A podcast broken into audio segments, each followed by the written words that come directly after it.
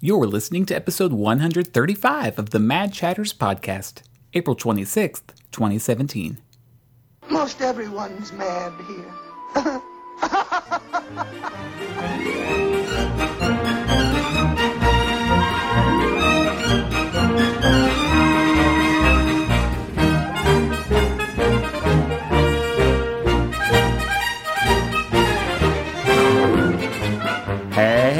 welcome to another episode of the Mad Chatters podcast, your very important date with the happenings at Walt Disney World and around the Disney universe. My name's Derek. Joining me today are my fellow co hosts Matthew, Hey there. Jeremy, Yo, yo, yo.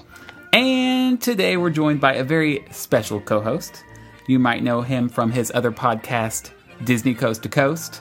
Or if you're a fan of this show, you might know him as a two, now three time guest of the Mad Chatters. If you've ever heard us talk about Rick Moranis, we are probably talking to this guy. It's Jeff DePaoli. Honey, I shrunk the kids. Yes, indeed. Um, is this my third time? I think so. Yep. We had the Oh game episode where you you were here with us. Oh, that's right. The game one as Uh-huh. well. Oh my goodness. Oh, You're practically family. Jeez, this is fantastic. practically. Now, Jeff, I want to talk about Disney Coast to Coast for just a second because when I first listened, it was you and Patrick Dougal, and you guys weekly talked about all the fun things going on in the Disney stratosphere. Uh, but this season, you've added two more co hosts, and you do sort of like a rotation with them. I got to say, I'm really loving it. It always feels fresh and fun. How do you feel about it? Oh, good. I'm glad that you love it. It's definitely a scary uh, change to make. Um, uh, how do I feel about it? I'm loving it. And there were several reasons why I did it, but really, it scheduling became a nightmare. And then also, I wanted to do different types of segments, and and so I and I had several people who wanted to be part of the show. So it was kind of like let's let's make this happen. Have different people for the different types of segments, and uh, the response has, has gone really well as as expected when it first happened. It's you know people hate change, and I was like just give give it a shot. And um, I would say you know all I've heard is good things at this point. People really liking it. So and it's it's working out. It's making my life more sane schedule wise and and such. But uh, Yeah. yeah, it's been fun. Yeah, people do hate change. We're going to get so many emails about that fourth co host on this week's show. like, bring back Marshall. That's oh, that was that was three uh, that week, wasn't it? Yeah. Yeah. Yes. So I'm ruining. I'm bring. I'm ruining everything right now. It's all right. We're glad you're here anyway. Well, let's kick off the show with one of the reasons we brought you on the show, other than the fact that we just enjoy, you know, your presence. Um, but you did reach out to us and let us know that when we were idiots back on the show, you didn't say it like this, but back on our episode about Disney's connections with Polynesia, we admittedly were a little uneducated when talking about Aulani. And lo and behold, our friend Jeff DePaoli has been to Aulani. So I wanted, well, we wanted to bring you on and get the scoop from you, um, what what this place is like. So why don't you just like start by telling us when you went, how long you stayed, all the details. Yeah, I uh, I actually forgot. That's why you're having me on the show this week. I. I totally forgot that. That's what initiated the the this guest spot. But um, yes, I did go to Aulani. I want to say it was summer of 2014. It was. When did it open? Was it 2013 or 14, something like that? Eleven. 2011. Yeah, because it celebrated five years last fall. Oh, fi- oh my goodness. Holy moly. I then I don't know when I went. Maybe it was 2012. I feel like it was not too long after it opened. But I have to tell you, Aulani is literally one of my favorite places on earth. Wow. Like, yeah, I am not a relaxer at all. I'm like a nonstop uh, person, and and I don't really like relaxing for extended periods of time. But there is something about Aulani that is just so zen. It's, in my opinion, it's it's Joe Rohde's masterpiece. Uh, far more so than Animal Kingdom, in my opinion. you take that back. I know. I'm sorry. I'm sorry. I said it. I said it out loud. Um, but no, I it's really, really, really relaxing. And the they had a great slogan, and I'm gonna butcher this slightly, but it, they said uh, something like "It's a paradise with just a touch of Disney magic," and that's kind of the most perfect explanation for it. Um, so it's a really cool getaway for adults, but there's you know little bits of, of Disney here and there, but it's not like over the top in your face Disney. Um, and I, I really it's stunningly beautiful. The one thing I would say that the marketing lies about is the fact that they do a very very good job making it look like it's a secluded area, like in its own little land. No, you're surrounded by three other resorts as well. And I will say, I, I went to all of those resorts to visit them, and like none of them compare to uh, Aulani. Like Aulani by far is the most beautiful, most relaxing one, and it's great. I mean, I know it's a pricey vacation, but if you're looking for a relaxing vacation, that's the place to go. When you say pricey, would you be able to compare it to any of the Walt Disney World resorts? Here's the thing. I didn't pay. It was through disney vacation club so i don't know. I just know that it's it's more expensive than walt disney world from from what i understand. Um, it's i stayed for a week um, and you know dvc points translate to dollars in weird ways but it's it's like thousands i th- believe for the week. And um, you know plus we had like a, a big family suite so we were like in a massive room like uh, so I, I have I have no info as far as price is concerned um, but it's not cheap. But if you're a Disney Vacation Club member I'd say save those points and go for it. Nice. And of course, you have to get yourself down there, though, as well. well I'm lucky I'm in Los Angeles so it's a six hour flight for me. My family was coming from Boston so they had to deal with basically a 12 hour flight. Um, and the time change for them is like six hours. For me it's only three hours but it's oh, it's stunning. It's so lovely, and yeah. You said it's not in your face Disney. What what Disney things are there for people who do want a touch of Disney? Sure. So they have um, the characters are there. So uh, Lilo and Stitch, you'll see around. You'll see Mickey and Minnie in them in their Hawaiian garb. I believe Moana is probably a staple there at this point. Um, what else is there? They you know, you'll see hidden Mickeys in a lot of the design. Um, they do have kids' play areas that um, I think they call it like Auntie's Playhouse or something like that, where the kids can go draw Disney characters. They'll show Disney movies out on the lawn, just like a lot of the Disney hotels do. And um, so there's a lot of activities. I, I, took some free ukulele lessons while I was there, which was a lot of fun. Uh, they they do have a um, like at Epcot the is it still Kim Possible that little game that they no what is it now Agent or is it gone? Agent P, terrible World Showcase crap.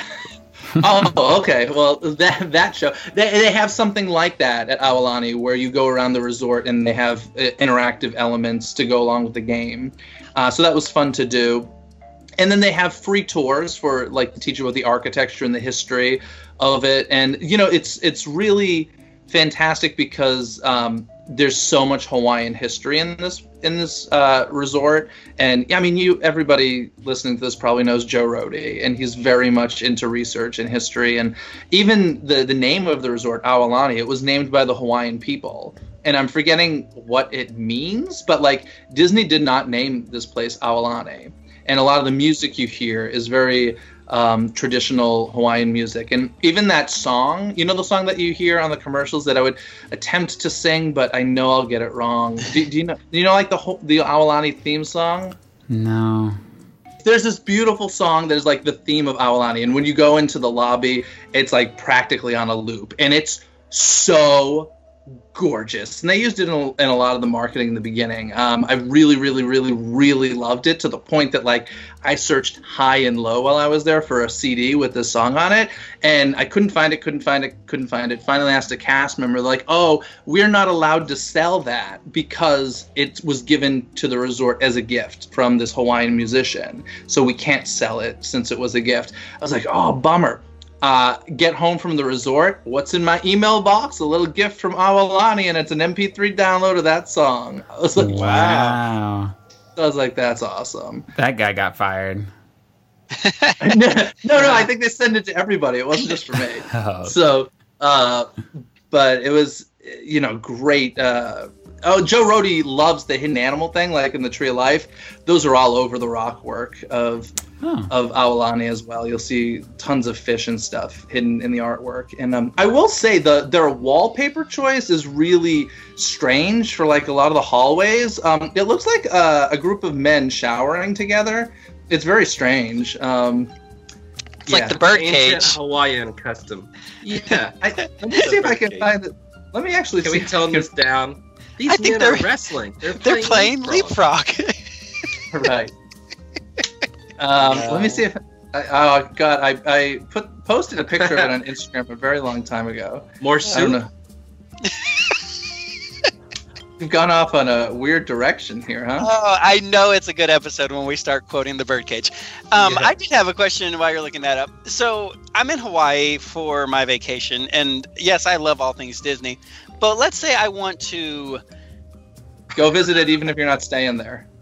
Okay, but I'm saying, but let's just assume I'm there. Uh, What I'm saying is, how Oh. easy is it to go and uh, explore the rest of the island? We had a rental car. Um, I don't know what the Uber Lyft situation is like on Hawaii, but I would assume it's pretty good. It's a it was it's the big island, isn't it, with a lot of tourism. So, um, yeah, we had a rental car. It's about a half hour from everything. So Okay. it's kind of it's kind of on the other side of the island where um, the where it's kind of like its own little oasis, which is nice. But you know the island's pretty small, so it's only about thirty minutes, I'd say. Which living in LA feels like nothing. Like thirty minutes is pretty typical for me to Is go. uh, is there a nude beach? Uh, not that I know of, um, but I should have researched. I was there with my It's not family. so- advertised. Okay, tell me that this isn't. I mean, this looks like men bathing in the shower. I don't know. That's a stretch. No, I Do you really it, think so? yeah. Yeah. I I mean, I'm sure it's not their intention, but um, but in any case, that's uh, that's what I saw immediately and shared with my family. Um, Did you were you able to uh, dine at any of the eateries? uh, yeah. Wouldn't be the mad chatters without this. Well, I know, but I'm, I'm curious. I, I I like I personally enjoy this part of any Disney vacation, so I, I'm Okay. curious as to whether or not you got to eat at the restaurant. You're, you're gonna hate my answer. Um, the answer is yes, and I couldn't tell you anything about any of them because wow. I mean they were all fine. I'm just They're all fine. They're fine. food is not memorable for me. Um, for, in most cases. Um, so yeah, I, I never remember eating anything and being like, oh, that was terrible. So like atmosphere. I oh, it's all beautiful because it's all Oh, uh, well. a lot of it's a lot of it's outdoors and you're overlooking the ocean. Um, so no, the, they're beautiful uh, atmospherically. The the the ho- uh, the restaurants are beautiful there. Uh, as far as like, was there? You know what? There was. Uh, oh goodness, what was it? There's something my sister kept wanting to get. I feel like there's some special ice cream or something. You're really not making a good case for why we should have you back on the show. Listen, I am not. I am not your food guy. That is for sure. uh, That's fair. yeah. Uh, you- Surely you know- it was the like the shaved ice place you're talking about. That's kind of Yes. like a thing. Oh yeah. Yes. Yeah, my sister was really into the shaved ice. Uh, I remember really good French fries out by the swimming pool. I will just Very Hawaiian. Yeah, yeah. Yeah. Make your way to Hawaii. They have excellent French fries. So uh, one of the fun little things was the the meno the menehune, uh, the little people that live in the resort, and they're little menehune. I think I'm saying it correctly. Uh, troll, I guess not not really trolls, but little like gremlin like creatures that are, are hidden all over the resort. Oh, they're not real. No, no, they're not real. They're like little Okay. statues. I was like the little people who live in the resort. This is offensive. yeah, I'm offended. Uh, no, they're they're super cute. Like they have a little kids water play area that's like the Mu- area where they there's a ton of them. You know, that are uh, sprinklers and such. But they're also hidden in the elevator and they're hidden all over the resort. And you just like kind of will find them in random places and be like, oh look, another Menehune. They're, they're this- so cute. Is this like the little rock people in Moana? Sure, but they're like little wooden carved creatures. Oh, okay. Hmm. Um, so what would you say is like the the things that you would like to see better? Like, was there something disappointing to you or a bad experience you had while at the resort? Ooh, no. Um, there really weren't. I, I, once again, like I am not a relaxer at all, and all I wanted to do was lay there and relax at Aulani. Um, it's they've created such an atmosphere that's just so peaceful that it's insane. I feel like there's enough activities to do if you want to do a lot of that stuff, and of course, there's stuff on the island to do. Um, but like I said, they had uh, ukulele lessons and they had a lot of other classes and lessons that were free. Um, they had a lot of free tours. Uh, the thing that upset me, I, I guess, was they did have uh, snorkeling. Like they have a separate tank in the middle of the resort uh, full of saltwater fish that you can snorkel with, and it was like an additional fee. I was like, that's a little tacky. Why isn't this free? But so that seemed a little uh, I wish that was free. That's the thing I would change. And when I was there, they were still doing construction on the adult pool, so um, that was not finished yet. So you know, That's I- where I- the that's where the nude bathing was going to. be. The adult pool. exactly. That this is not happening at, at the resort. You need to go. Probably not stay at the Disney resort for the nude swimming. no, I love it. Oh, the one thing I do wish that they had was fireworks. I felt like it was a really the view is so stunningly beautiful out into the ocean. There was like, oh my god, why is there not a barge out there? You know, at night shooting off fireworks. This is the perfect place. So I do wish it had a fireworks show, even just a short little thing.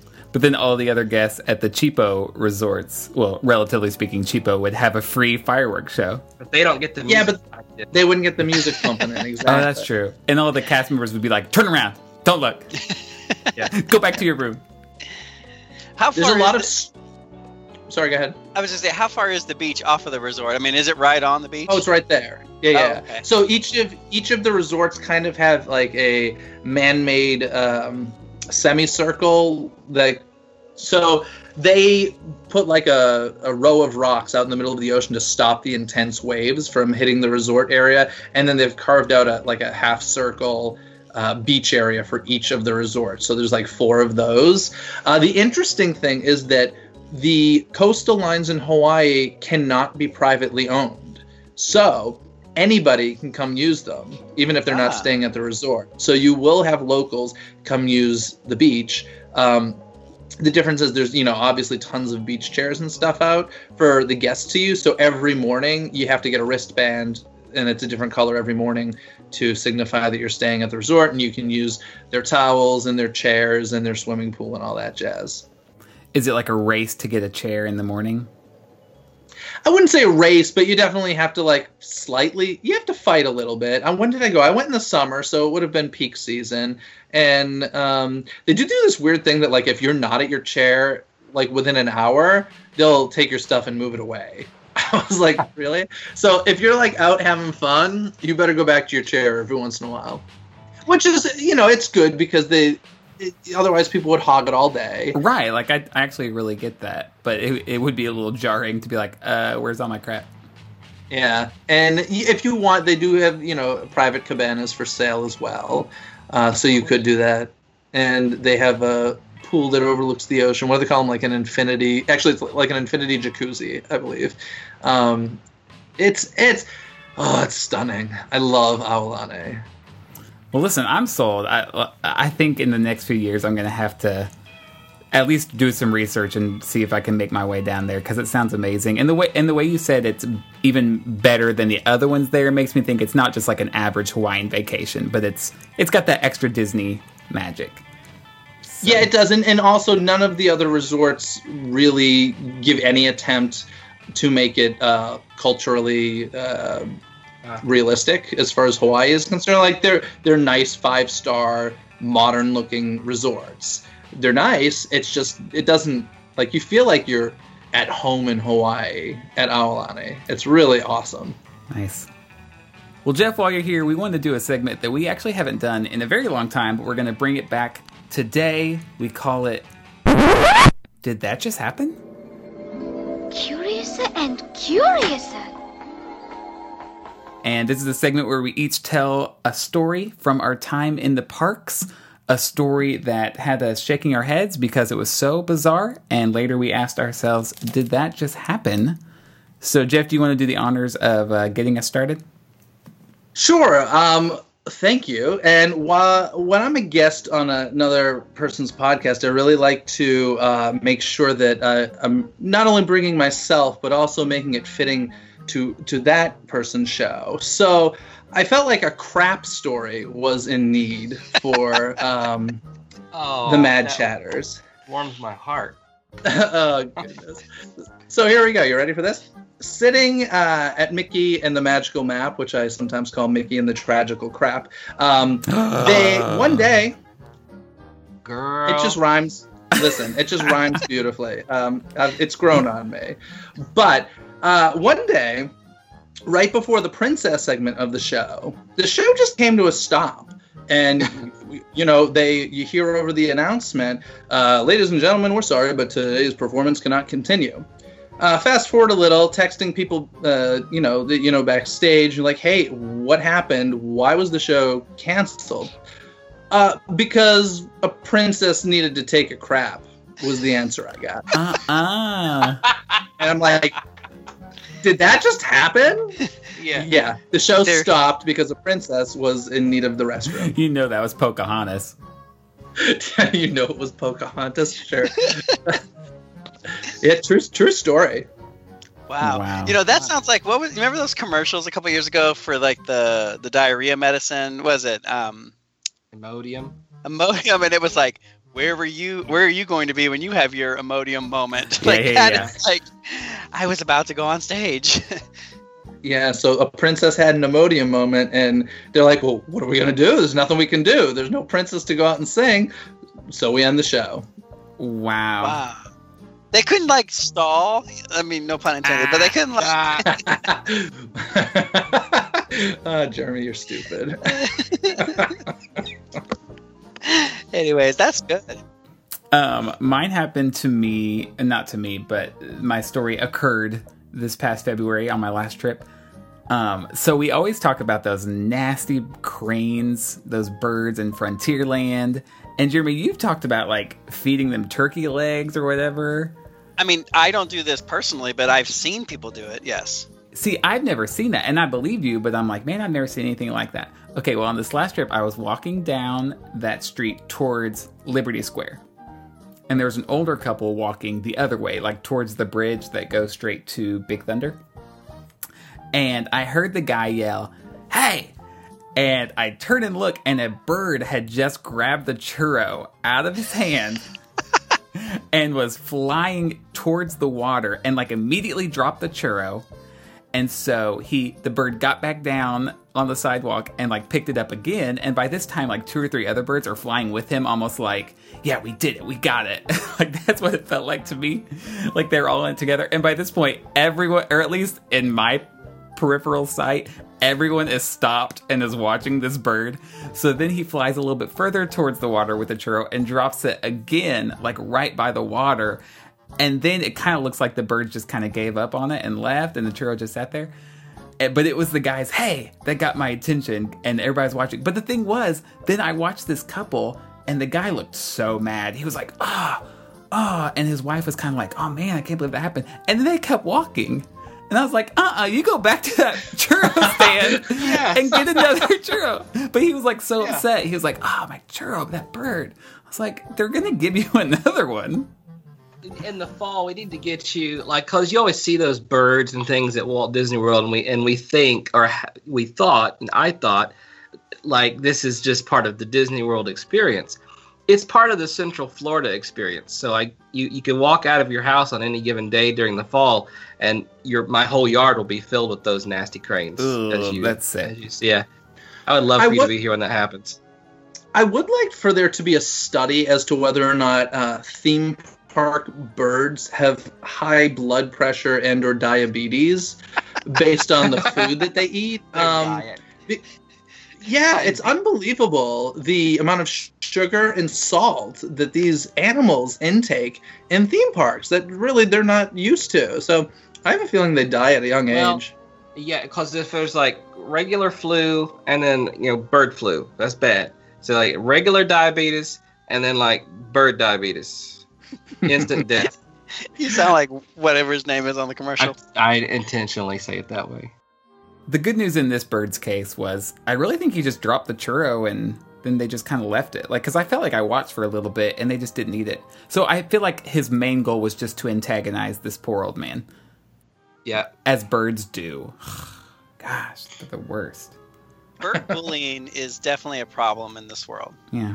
And there were a lot of them in on it too. There were like four or five that instantly like flocked around this one as soon as he grabbed the churro.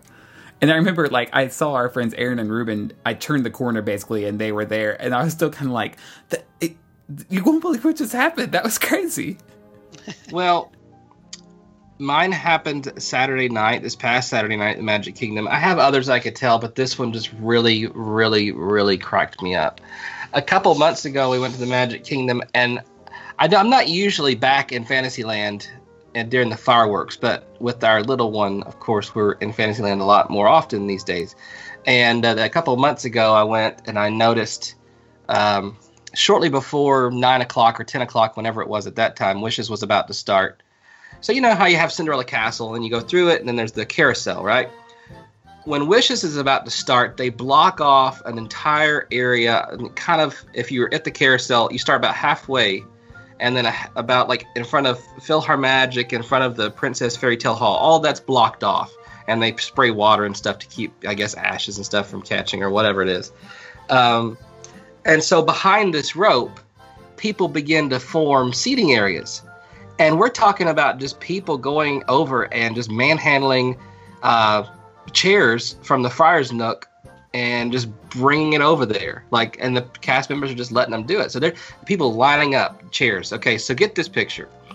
We're talking about hundreds and hundreds of people watch, trying to watch the fireworks behind the castle. A couple months ago, I noticed it, but I didn't stick around for the ending what happens is people in their brains, and I don't fault them for this, it's just funny to watch happen. People in their brains, they see the postcards, they see the fireworks over the castle, they think, oh, the fireworks are over top of the castle, you know, right? And so when they're sitting behind the castle, they've got all these cheers. I mean, hundreds of and hundreds of people lined up to watch the fireworks, all sitting like blankets on the ground, sitting around facing the castle. Okay. Now, for those of you that do not know, the fireworks at the Magic Kingdom are launched one mile behind the castle. So behind Fantasyland, I mean, way back behind the Magic Kingdom altogether, very, very far away, not over the castle. Right. So what happened this past Saturday night? I was I just I stood there to watch the the chaos ensue. So there's blankets, there's chairs, hundreds and hundreds of people. There's iPads, there's phones.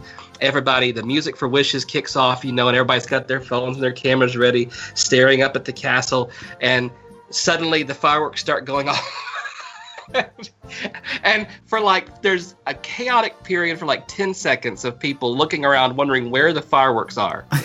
And then all of a sudden you just see a flash of light as all the phones and all the tablets immediately shift around behind them and all the chairs start moving and all the people got to resituate. You think a cast member would they must get entertainment out of it because this happens every night. You'd think they would come by and say, actually, folks, the fireworks are going to be back there, so you'll have good viewing if you just turn around. But no, I know they're sitting there watching this happen every night and getting a kick out of it. And it was pretty entertaining to watch. Where did you say they get the chairs? Like the Friar's Nook and all those little, the, the two little counter service places there beside Winnie the Pooh. I'll tell you why. Because the cast members don't say anything because they got to take those chairs back. And so they're like, stupid people leaving the chairs out there. I ain't saying nothing to them. They'll have to That's figure it out on their own. Yeah, Yeah, it, would be one thing if it was just a small little collection of people, but you can tell people have thought, and I, I they got to be kicking themselves. People have thought, man, we have beaten the system. We're going to get a castle view of the fireworks without the hassle of Main Street, and then they start going a mile behind you the other way. That's great. so not like a bizarre, shocking moment, but certainly an entertaining one. Like, yeah, more like a that just happened than a did that just happen. It's kind of like when all the people were still lining up on Main Street for the Yeah. parade after the Ah. parade ended. and you're just like, muggles.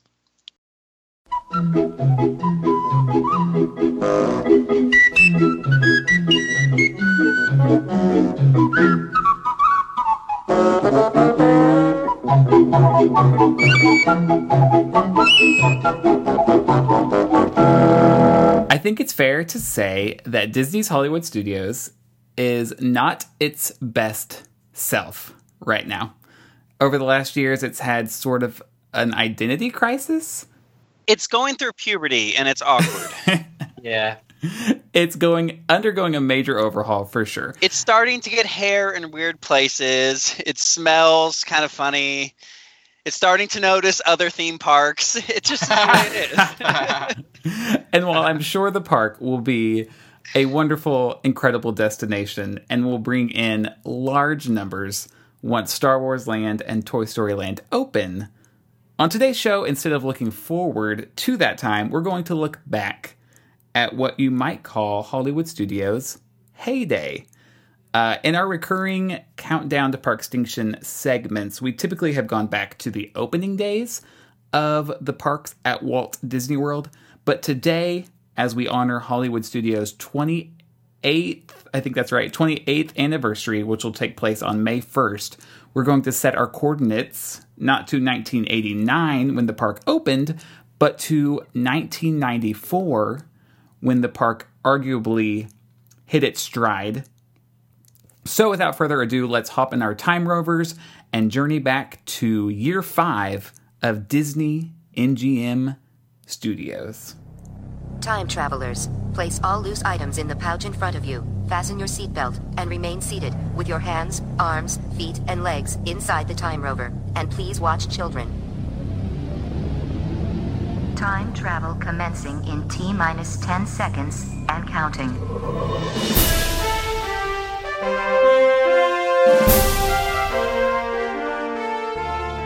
Now, for a bit of background, and I'm hoping you guys will help me fill in the holes, but uh, Michael Eisner sort of um, was the, the brains, I guess you could kind of say, behind Disney MGM Studios. This was his baby that he wanted to get off the ground. And I think it probably started when Universal Studios announced that they were going to build a studios park. And at that point, it basically became a race like who was going to build their park first. Well, let's not forget that the origins of the park started as a pavilion at Epcot initially. So it Yes. goes back even further than that. See, I didn't even know that. Yeah, they were going to have a movie studio or a movie themed area at Epcot, and the story goes that they were in a meeting and they saw the you know the the um, model up in Epcot where it would have been placed, and Michael Eisner was like, you know what, this is its own little thing. Let's separate it and make it its own theme park. Probably partially initiated by the fact that they heard about Universal happening. Sure, sure. And the original concept, this was going to operate as both a theme park, but also a full fledged television and motion picture production facility. Mistake number one. Uh, maybe. I don't know. Yeah. Oh, you think? so? Wait a second. You think it was a mistake to make it a real working studio? Oh yeah. Well, it, ju- well, no. Let me say it this way. It was a mistake. Uh, let's say it just wasn't well executed. They realized that like two years in, and it stops. It stops being. They stop aiming at that. They still have like remnants of that for a long time, but it's kind of just like sad remnants until Yeah, they it- just forgot about it altogether. I've got to be honest, it's one of the things that I liked most about it when the park first opened. And same with Universal because they had Nickelodeon studios that shot shows there. And I really, I loved that about it. I mean, I was a kid that wanted to be in showbiz, so maybe just just made me a little bit more interested than, than the common person. But I loved the fact that it was a real working studio. And I don't know, I've, I've heard things about like just shooting stuff in a theme park is difficult and that's part of the reason why it went away. But also, I I've, I don't know if there might have been some like tax incentives that went away or something. Because I find it strange that both of them around the same time stopped producing stuff. Interesting. Um, well, well, let me get into the reason that we jumped ahead to 1994 and not 1989. The park did open May 1st. It beat Universal. Universal opened in 1990. Uh, Michael Eisner, his quote was, "Welcome to the Hollywood that always was and never will be." Um, but to be honest, the park didn't have a ton going for it when it first opened. It almost felt like, I mean, reading about it, it almost feels to me like they said, "It's good enough. Like let's open it, and eventually, you know, we'll grow." Uh, but it had Yeah. the it had the great movie ride. It had the two hour plus backstage backstage studio tour. It had the magic of Disney animation, which only just recently left. Um, it had a few other things, but like Indiana Jones stunt show didn't open until later that year. Star Tours didn't open until December of that year. Um, but even then, even with those that show and that attraction, it, the park was probably a half day park at best. Um, but in 1994, in July, came the first really big expansion, and that was Sunset Boulevard with the crown jewel Twilight Zone Tower of Terror. So that's where we're going to pick up on this episode in 1994, five years into the park's, I guess, lifespan. And I feel like Sunset Boulevard really is the highlight of that theme that Michael Eisner was going for because I get that sense of classic Hollywood when I'm walking down it, especially with the Tower of Terror there, and it, you just kind of feel that that old Hollywood feel. And it's kind of a mythical, you know. We were talking about um, before we started recording about the recent show on FX Feud, uh, which, if you haven't watched it, is a great show. I just love everything about it. And I do get the feeling sometimes when I'm walking down Sunset Boulevard that Joan Crawford could be just right there, you know, kind of these larger than life Hollywood uh, leading ladies and, and leading men, you know, Clark Gable and all that kind of thing. Uh, and it has to do with some of the streetmosphere that happens there. They have some of the fun uh, actors that come out and portray these kind of characters. But it just, it, it, you kind of feel like you step back in time a little bit. Yeah, I do think that they did a better job creating an old Hollywood feel than Universal. Like walking in and seeing Grauman's Chinese Theater and seeing Sunset Boulevard, even some stuff that they they both have, like the Brown Derby. I just feel like Disney did it a lot better. Um, I think Universal has like a Rodeo Drive, which which um, Disney MGM doesn't really have. But I don't know. I think the old Hollywood feel lives much better at the Disney theme park. Totally. The only time I get an old Hollywood feel at Universal, and granted, I wasn't there in the early days, it's just within the last 10 years, but I only get that feeling around the I Love Lucy area where they do the little Yeah. walkthrough. And personally, I love that. I think that's great, and I hope that never goes away from Universal. It's Is it gone, I believe. Yep. When? Uh, I feel like a couple of years ago. I know I left Hollywood several years ago, um, and I believe Florida's is now gone. It's got a it's a minion it's a minion carousel. that is so sad. I don't know what it is. Yeah. It's probably it probably is something terrible. That hurts my heart. Well, they had the the horror makeup show, you know, Yes, and that was kind still of fun. have that. Yeah. Jeremy, if your heart gets hurt by things that used to be there that are now closed, you're not going to love this episode ahead of us. but with that being said, uh, what we do on Countdown Park Stinc- Countdown to Park Extinction episodes is we basically give uh, give a tour of what you could expect to see at the park at that time. Um, so I'm going to get us started by uh, entering at the entrance, which I think is a wonderful place to start. And honestly, a lot of Hollywood Boulevard, that that main street that leads up to the, the Grauman Theater, the Chinese Theater, uh, a lot of it was the same as what you'll find today, and I think that's okay. Um, there there are certain parts of Hollywood studios that I'm glad are, are gone, but I, I think this this will forever be perfect because it's Yeah. it's a piece of the past. You know, I like it. me too. Can I just give a quick update? I'm sorry. I'm I'm still uh, stuck at 10 minutes ago. It- It did close in 2015 and they put in a Hello Kitty interactive retail experience. That's right. Yep. Lucy is way better than I mean, Hello but Kitty. look, I mean, just what do you expect? It is universal, you're right. Ugh. Is nothing sacred anymore? If it's okay, I'm going to rein us back in and bring us back Yes. to Hollywood Studios, where um, back in 1994, you could still find things like Crossroads of the World, obviously, the big, um, I don't, I don't, you wouldn't really call it a tower, but the big icon with Mickey at the top. You could find Oscar's Super Service with the truck on your right as you enter. A lot of the shops were the same. There was Mickey's of Hollywood on your left the dark room, which I could be wrong, but I'm guessing the dark room, which is still the dark room, at that time actually served more as like a photo shop. Yeah, buying, they all, they all had those kind of places. yeah, like buying disposable cameras and film and stuff you would need in 1994, even if you don't necessarily need it today. Um, there was a shop called Celebrity 5 and 10, which I think is still there. Or maybe it's just called 5 and 10. Anyway, think, yeah. um, LA Cinema Storage, which is now Starbucks. Um, but but generally, it looked the same as it does today. Yeah, and I appreciate that too. There, there are some haters of uh, Hollywood. Uh, what's it called? Hollywood. Uh, Boulevard. Hollywood Boulevard, and uh, they're too much of a comparison to Main Street, which it is, quote unquote, Hollywood Studios Main Street. I get that, but it's not supposed to be Main Street. People get crazy about how the forced perspective is terrible; it doesn't work. I'm like, it's just a different thing. I like the the fact that it feels a little, a little more intimate, a little closer than than the others, and the music and stuff is wonderful. See, I think everything that Sunset Boulevard does well, Jeremy, what you were saying earlier about capturing that uh, Hollywood that never was, never will be, and is, and always was, and eternal and stuff. I think that, I think that, I think Hollywood Boulevard does that um, well too. You're such a such a poet. Yeah, and I I do think that it, it has a beautiful reveal of of the um, debatable weenie of the park, which I consider to be the Chinese theater. I think that view Yeah. down Hollywood Boulevard to the theater is lovely, and I'm one of the people that was adamantly against that sorcerer's hat. So, um, yeah, I think Hollywood Boulevard is the perfect introduction to that. Yeah. Okay, now picture just a year before this, Hollywood Studios, you know, was a straight shot to the Chinese theater. You had the Hollywood Brown Derby on your right, which obviously stayed. But imagine like Sunset Boulevard's not even there. You know, I think the theater, the the Stars, was actually there. Um, It's there. yeah, it was there. But now we're in 19 it was there.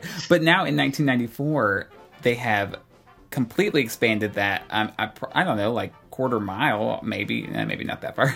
But um Ah, it's pretty long. it is pretty long.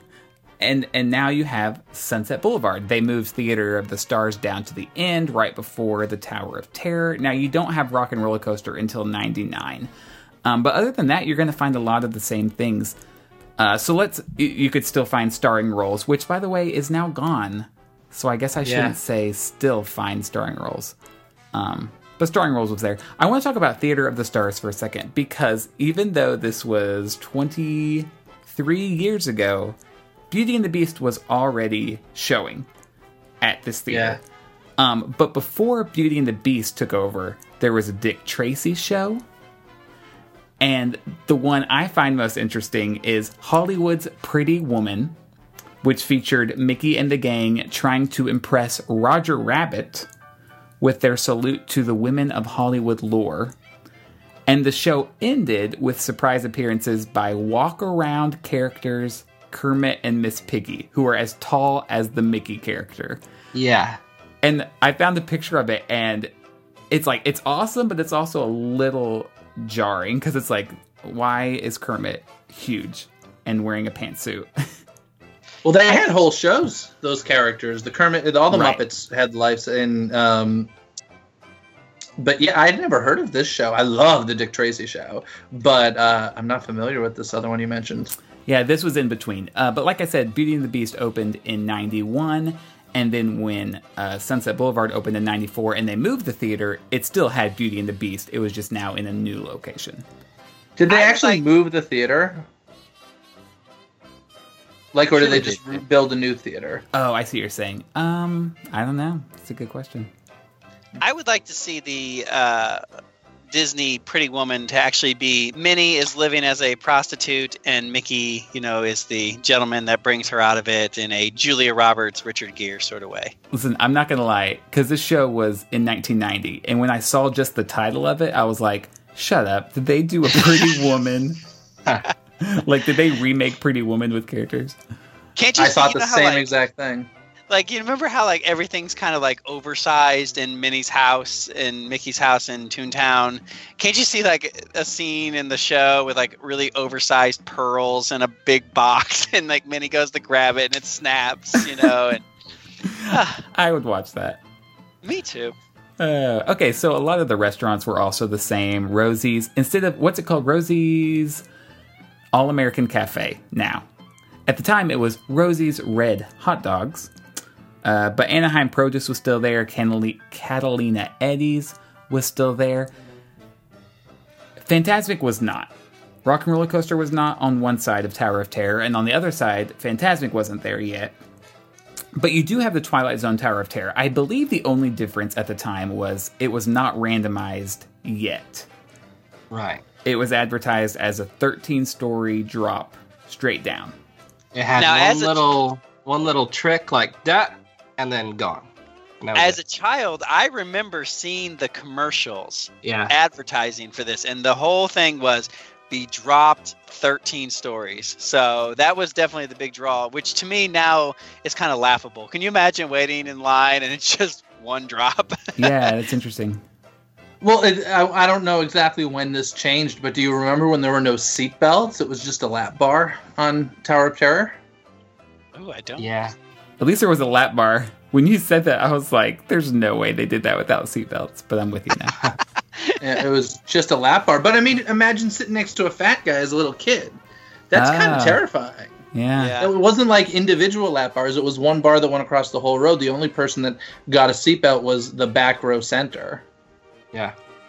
Yeah, so that was Sunset Boulevard. I mean, it, it only had it really only added a few eating places and an, an attraction, um, because like I said, Theater of the Stars was technically already there.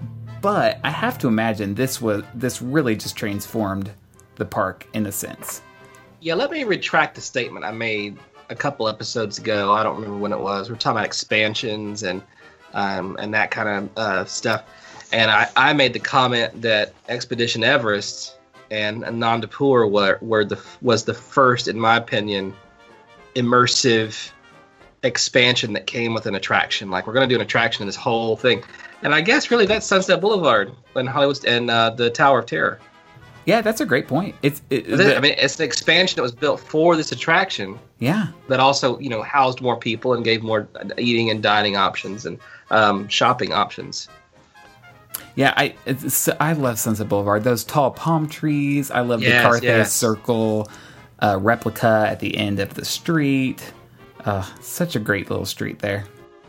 I love the street atmosphere there because they have the what do they call them? The Hollywood. Citizens uh, Hollywood. Hollywood. Citizens. yeah. So one of my favorite movies of all time is Sunset Boulevard, and Yes. the fact that they have a Norma Desmond ripoff there. Did Matthew just make a face at No, Sunset because I knew Jeremy was going to be all over it. I'd never seen it before. It's one of the greatest movies ever made, and I just saw the musical on Broadway with Glenn Close, and it's phenomenal. But in any case, um, they have the Norma Desmond character that they call Dorma Desmond Yes. that literally Yeah. had me like rolling laughing when I was just there. And the funny thing is, if you if you Google image Dorma Desmond, it's like ninety nine percent of the time the same woman that I saw. Yeah. Jeremy and I have a picture with her from like 2008, I want to say, and it's still the same woman. She she was great. I chased her down the street for a photo, and she was she was really sweet. There, where you go to the if you right when you come down Sunset Boulevard, you turn to the right where the restrooms are. It's like a little brick bridge, little garage looking place. Yeah, yeah. That's where uh, I think I've mentioned this before, but there's a terrible that just little area, just that one little block of Sunset Boulevard smells of just garbage and sewer.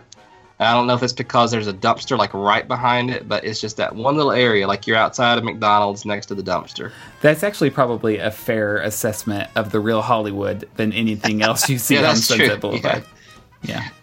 Accurate.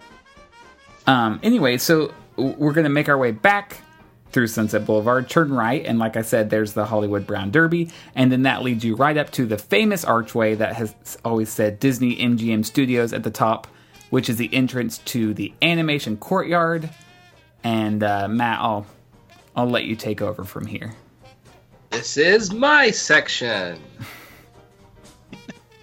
um, if you go through, through the arch, which looks like it would lead to something wonderful, uh, to the right, that, that we're, I don't want to. We're not going to mention every restaurant I know, but there, it's worth mentioning that here was this uh, this this food court type place, and God help me if I can't remember to read the name of it. Soundstage restaurant featuring Aladdin. So Aladdin, what was Aladdin? Ninety three. 92. Okay. Well, they're still riding on the Aladdin curtail because they had the parade at this time and you know, this, this thing. But there was uh, where the uh, the Disney Junior and the former Playhouse Disney area is. You can still see the remnants of of this, and it's it's kind of cool when you go in there. Um, there would have been a lot of seating areas. Think of it like a food court, and there would have been different little windows for different things, and that's what this was. This was above that, which you can still see this. There is an actual catwalk there now that surrounds the whole thing. It looks like almost a second level inside that Playhouse Disney or Disney Junior Theater. This was the catwalk lounge, the catwalk bar that a lot of people still have very fond memories of. Apparently, um, that was there. So I never, I don't remember any of this, uh, and I, I was there, but I don't know that we ever ate there or certainly didn't go to the bar when I was nine years old. But Well, let me ask you a question. Have you heard of the movie Big Business with Bette Midler and Lily Tomlin? yeah, because of this, right? They they they film here. Well, I, I don't know if they filmed there. I've never heard of this movie, but apparently when this restaurant opened, it was themed to the movie Big Business. Oh, never mind. Yeah, but then it became Aladdin, and later on, I think it had like Pocahontas. Across the way is Voyage of the Little Mermaid, which um, is still there. And then, uh, yeah, Derek hates this. I, I still have a little place in my heart for it. It's it's it's charming, and that that's It all is you can charming. for it. Hate's a strong word. I just I saw it for the first time in its entirety a couple of months ago. What year did it open? What? Wait a sec. How did you get through life without having seen Voyage of the Little Mermaid in its entirety? What do you walk out halfway through? He no, he falls asleep. Yeah. You guys, I watched it with Aaron, I think in February, and we were barely into it. Or I was like, "Oh, I remember this. This is the last thing I remember from the show." Like, I never saw Ursula. and then I slept. I never, I oh, never Ursula's saw the best part. Ursula. Is by far the best part. It's not that good, you guys. So, what year did this open? I should have researched this. I want to say Mermaid. 90, 90 or 91. It was not long after the movie. Yeah, because it was a, a Muppets live stage show Yeah. before that, with the life-size walk-around Muppets that were there. But the Little Mermaid's been there since since the, since the early '90s, and it was it was there at this time. Then there was the the Magic of Disney animation, which I believe started off as kind of a guided tour through different sections, and there was this, there was that. By this time, it's a self-guided tour, and there's a uh, there uh, a, a special called Back to Neverland. This was the one featuring Robin Williams, correct? I would assume so. Yeah. Yeah, because I mean, yeah, he was the genie, and he was kind of Mrs. Doubtfire was what ninety three. He was he was big time stuff at that point, and it was a, a wonderful little little thing. I just remember him being on on the, the TV screens talking about animation, what what have you. Went through a little tour, you saw how they did this, and then you would empty out into actual actual might be a strong word. Uh, staged animation studios where there were like you know easels and desks. And sometimes there were actually people sitting there sketching or painting cells. And uh, the cool thing about this at that point was that you could see kind of first looks at the next big animated feature. So i remember kind of in the mid 90s starting to see background um, work and character work being done on tarzan uh, which i thought was going to be good at that point. Um, so yeah. Don't aw. hate on Tarzan. Well, I remember the Full House scene where Joey went in here and he got to meet some real animators. I mean, obviously, Full House is a sitcom, uh, but I do feel like there had to have been some truth to that. He met some real animators who were working on current projects. Yeah, they Well, yeah, produced this- movies from there. Yeah. the thing uh, it's on the, the map that you you provided us with so helpfully but there the, the actual walt disney picture animation studios florida there was an actual branch here that only shut down maybe um maybe like 10 years ago Yeah, I think the last feature they did was either Brother Bear or Brother Bear 2. I well think. that'll do it Um, I know. I think. I know Lilo and Stitch was made there. I believe maybe Pocahontas. I'm not quite sure about no, that. No, Mulan. But yeah, they- they- it's like Mulan, Oh, Mulan. Uh, Brother Bear, uh, Treasure Planet. You know those kind oh of things. man florida had it bad Hey, but you know what? I read something uh, on a website a couple weeks ago that was talking about the Florida animation, and yeah, those movies are maybe not the best, and they are not well loved, but they certainly have their cult followings. A lot of them, and, and some of them are underappreciated, in my opinion. I think Atlantis is a pretty good movie. I, personally. I like that one too yeah And I think Brother Bear actually is not. It, it has its moments. It's not terrible. But well, Rick Moranis is in it, so that's like a there you go there you go. Um, the movie that actually ended his career because I don't think he did anything after that.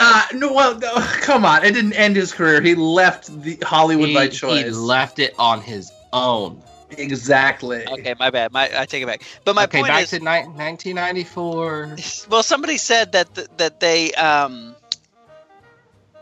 th- this was kind of the redheaded stepchild of Disney animation, and they were really able to kind of do whatever they wanted to do without the studio heads interfering because they all were in California. And yeah, they produced some movies that maybe are not again Cinderella or Frozen level quality or, Frozen. or popularity, but uh, they contributed in their own way, and I thought that was a good way of looking at it. Sometimes those those uh, ostracized is that the right word? Ostracized? Lord, where are you going? Yeah, maybe. Those film those films that are kind of pushed out to the side and overlooked, but yet they kind of paved the way for things down the road. Yeah. Well, I remember when Hollywood Studios was closing everything, you know, over the last couple years. I feel like when they closed Magic of Disney Animation, as far as fan reaction went, this was one of the biggest shocks and the biggest letdowns was when they closed this. Yeah, and I was surprised by that because by that point, all there was was the little show with the with Mushu and the terrible acting cast member, and then you would go in and sketch a character. I mean, it was a, a absolute half shelf, half shelf, half shell of its former self. Like it was nothing. True, Yeah. but Like to me. It kind of felt like when if you've seen Waking Sleeping Beauty, it had those echoes of when they wanted to close down animation back in the '80s because it wasn't making money and being profitable, and and uh, uh, Roy Disney really stood up and fought for it. To me, when they shut down animation, it was like, hey, hey, hey, now come on, this well, now, now when they shut down animation, yes, I'm talking about the the attraction itself. Yeah, that's two different things to me. When they did shut down animation, it was kind of like, well, that's that's odd. And but the, after that, when the attraction was what it was, by the time we were going, I was like, this is a waste of space. Hmm. I don't think it ever really made financial sense, and I could be completely wrong about this, but my assumption would be that it never made financial sense to have animation over there because, like you said, their base was in Hollywood. So I'm sure it was one of those things where Michael Eisner was like, okay, we want this to be a working movie studio. That's the whole concept of this place. And what's Walt Disney known for? It's animation. So we have, have to have some sort of animation studio here in this production theme park. I'm sure Yeah. that's why it was put there. In my opinion, I kind of wish it was still there and like they did a television animation because most of that shipped overseas. So I would rather have that stuff produced in Florida and have like the feature stuff produced in Hollywood.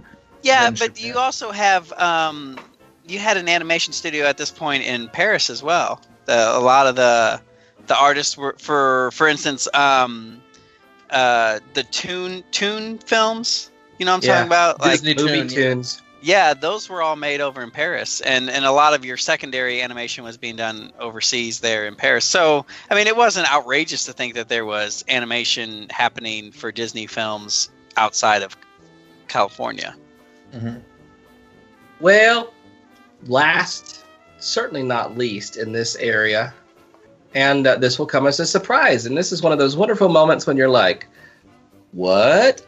But this was 1994, and the entrance to what we would have known uh, post uh, 1998, I think, as the backlot tour, um, between sandwiched between Voyage of the Little Mermaid and uh, the Magic of Disney Animation was the backstage studio tour featuring Catastrophe Canyon. Now, if you remember the backlot tour the way it was, the way we knew it, uh, there was an entrance uh, way up past Toy Story Mania, right before you got to what used to be the Streets of America, the Honey I Shrunk the Kids playset area. Okay, and uh, that that's where you waited. You saw props from like Pearl Harbor, Crimson Tide before that, I think, and then you went to the water tank where there was the little volunteer show and all that stuff. All the way back by Voyage of the Little Mermaid was where you boarded the trams at this point. Now, by '94, I think we've settled and the dispute that uh, the the tour, the tram tour, was only 25 minutes. It was no longer the two and a half hour uh, tram tour, then a break, and then the walking tour. It was just the tram tour. This backstage studio tour was that took you through. Um, if you remember the old dark tunnels where there was the the sewing and the costume making, and some of maybe sets or props being uh, built for by this time it was more Disney attractions, and maybe there was some remnants of, of some live action movies. Like I remember some of the costumes from 101 Dalmatians Uh, the live action '96 were there uh, later.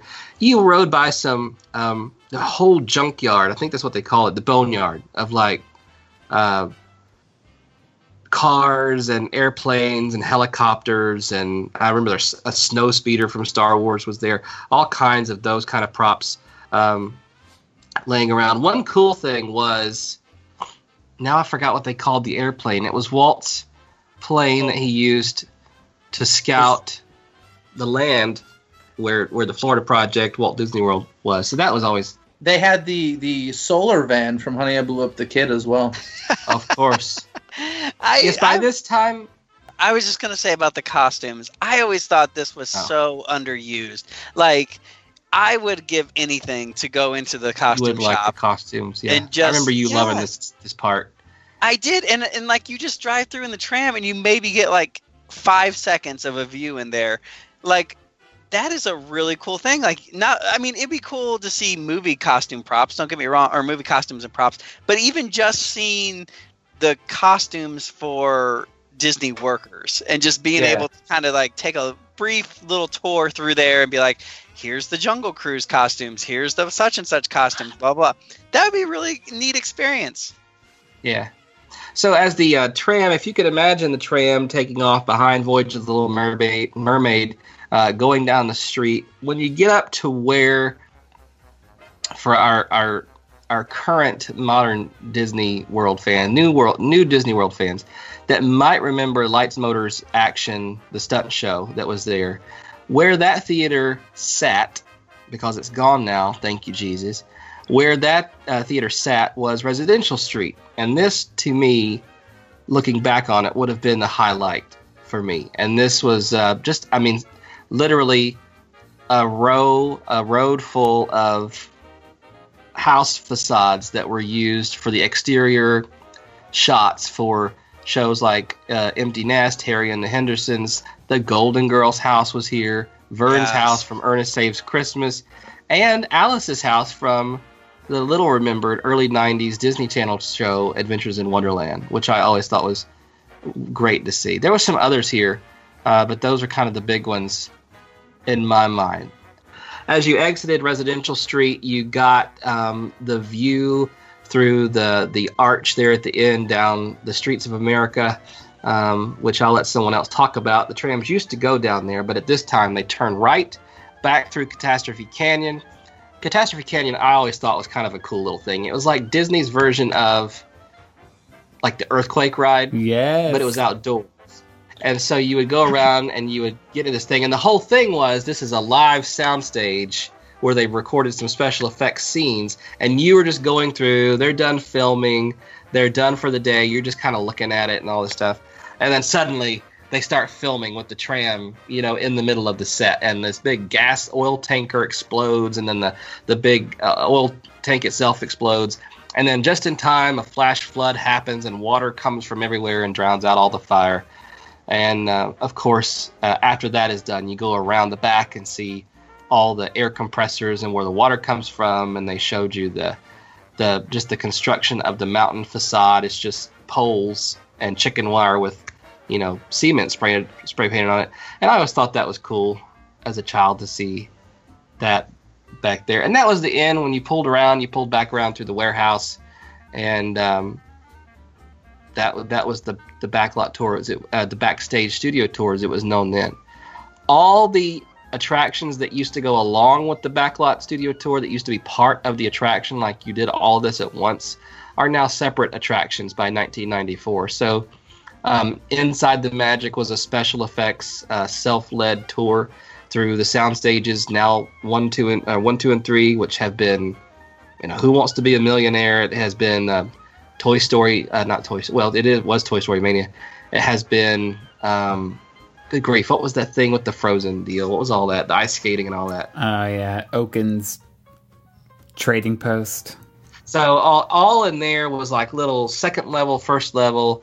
Um, there would have been like quote unquote movie stars uh, on TV screens telling you about what you're seeing, um, that kind of thing. And then there was the the walking tour that was a kind of a separate little experience, which is where the water tank was and all the special effects shows Just like how every safari driver, their favorite view is the Savannah view. Do you remember the fun fact they always shared on the studio backlot tour about Catastrophe Canyon and the water cannons?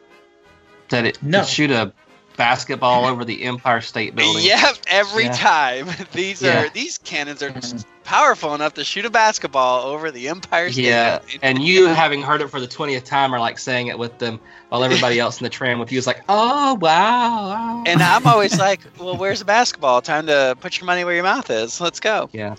Part of this backstage studio tour and the backlot tour, as it became known, part of it was, uh, which you could see this from all over, but it was you rode right past the Earful Tower, which up until recently was was there, and at this time was the the icon of the park, uh, like you know uh, the castle, the uh, spaceship Earth. This was the studio's icon has now gone the way of well this whole area. Yeah. It's- I want is to no comment. more. I want to make a comment though, something about the studio, uh, the backlot tour, which I never, never really. I'd, I'd like to know the process of what was going on behind the scenes, because go back to like 2010ish, 11ish. Okay, so before we got the big Star Wars expansion, and before that was even kind of in the in the cooker, I guess. Um, the backlot tour hadn't received any love at all for years. I mean, nothing changed about that. No new props, nothing. And then randomly, it got the house from the Hannah Montana movie. I don't know Yeah. if y'all remember that. And that was like a big deal that people could see the house from Hannah Montana, the movie. That and then, random. do you guys remember at the end, they put in the AFI movie props? And Yeah. so it was a really big deal that. And it wasn't just like one; it was like a whole gallery of like villains, and then they did another one where it was like They had the Davy Jones organ from Yeah. Man's Chest there. So they they they really like gave it some love all of a sudden uh, in like the you know 2011 ish kind of time frame and i really thought at that time i was like wow they're really trying to revamp or this is like the beginning of the revamp of the backlot tour and then of course a couple years later we got the announcement of star wars land and yeah but i always thought that was interesting like i was I, I would love to be in the meetings back then and see like was there arguments going on about like let us try this and see if we can rebuild some interest in backlot tour Yeah. The, de- the destruction of the Earful Tower is one of the greatest losses I feel. Yeah. Holly- I absolutely loved. Well, it was the weirdest thing because it was the park icon, deservedly so. It, it was a movie studio park, so it made sense. But it was never in an area that was um, Central. good for. Yeah, it was never like a place that guests could take photos with it, it's, you know, or anything Mhm. like that. So it was strangely placed always. But I don't know. I love that Earful Tower, and that was a very, very sad day when they got rid of that. Like really, really sad. But um, I guess the takeaway for 1994 is that the entrance to this was down in a totally different place, and, and Residential Street is really kind of was the last remnants that went away. In, I mean, it was 2007? 90 No, it was before then because this is uh, Lights Motors Action was open in 2006. oh okay Did you ever hear the story about Catastrophe Canyon and its relation with Universal Studios Florida? Because No. basically, this was this, this this was a big middle finger to Universal. Because yeah. as we said before, this was a um, they were in a race to to complete this park before Universal, which is honestly, I think, a huge part of the reason why it opened way before it was ready to. At the earliest, this park shouldn't have opened until December of '89, but um, but apparently in the original plans for Universal Florida, like they had Catastrophe Canyon like down to the the, the smallest detail. Like they had the same exact thing as part of their studio tour, and supposedly Eisner knew if we open first, it doesn't matter. Like they're not gonna put it in their park, Wow. and that's why Catastrophe Canyon happened. But they did have it in their park. It's just earthquake. No, but th- this was they. This was a different thing. Um, The actual they were like, an supposed to. outdoor exterior thing. Yeah. So Universal Florida originally had uh, a studio tour as well on trams, just like their Hollywood counterpart, and um, they had basically a Catastrophe Canyon drive-through. just like the uh, you know they weren't calling it that, but they had the same Take that, thing supposedly. Universal. Yeah, it's kind of a. It, it was actually a really nasty fight between Universal and Disney MGM Studios for a, a good period of time. So it was interesting. Well, as Jeff said earlier, in 1994, as well as in present day, uh, there was about 15 years where this was not the truth. But uh, you would see first as you walk down Hollywood Boulevard, the first thing that you would see was the beautiful Grom's Chinese Theater. Grom, Gromans, Groms. Grauman. It's Grauman's, but actually Disney never refers to it to it as that. It's they refer to it as the Chinese theater for legal reasons. Okay, there was the Chinese theater, which is uh, based off of the actual theater in Hollywood. Um, and I don't know if this is uh, like a stated thing. I, I always think about Main Street USA, how it's always Fourth of July every day there, and even though that's not stated, it's an undertone with the American flags flying and all that kind of thing. I always get the feeling that this theater, the day we are visiting, is the day of the Mary Poppins premiere because they have the Mary Poppins props in the front windows, and it appears to be, as you're entering the theater, that it's a big Hollywood production, uh, or not production, but a big Hollywood opening going on inside, and there's a lot of fanfare. Maybe this is not the truth, but that's the way I, I, I, got uh, the feeling I get from it.